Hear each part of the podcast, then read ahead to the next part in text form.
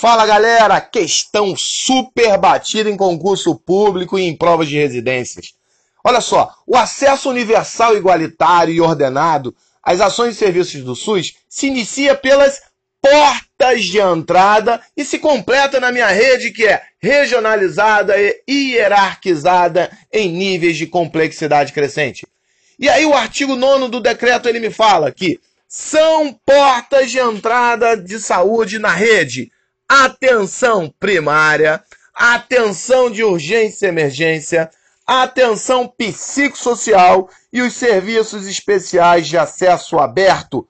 Muita atenção que, mediante justificativa técnica e de acordo com o que for pactuado nas comissões intergestores, os entes federativos poderão criar novas portas de entrada às ações e serviços de saúde considerando as características da região.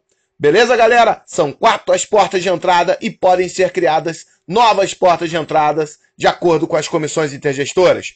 Beleza? Foco nos estudos e rumo à aprovação.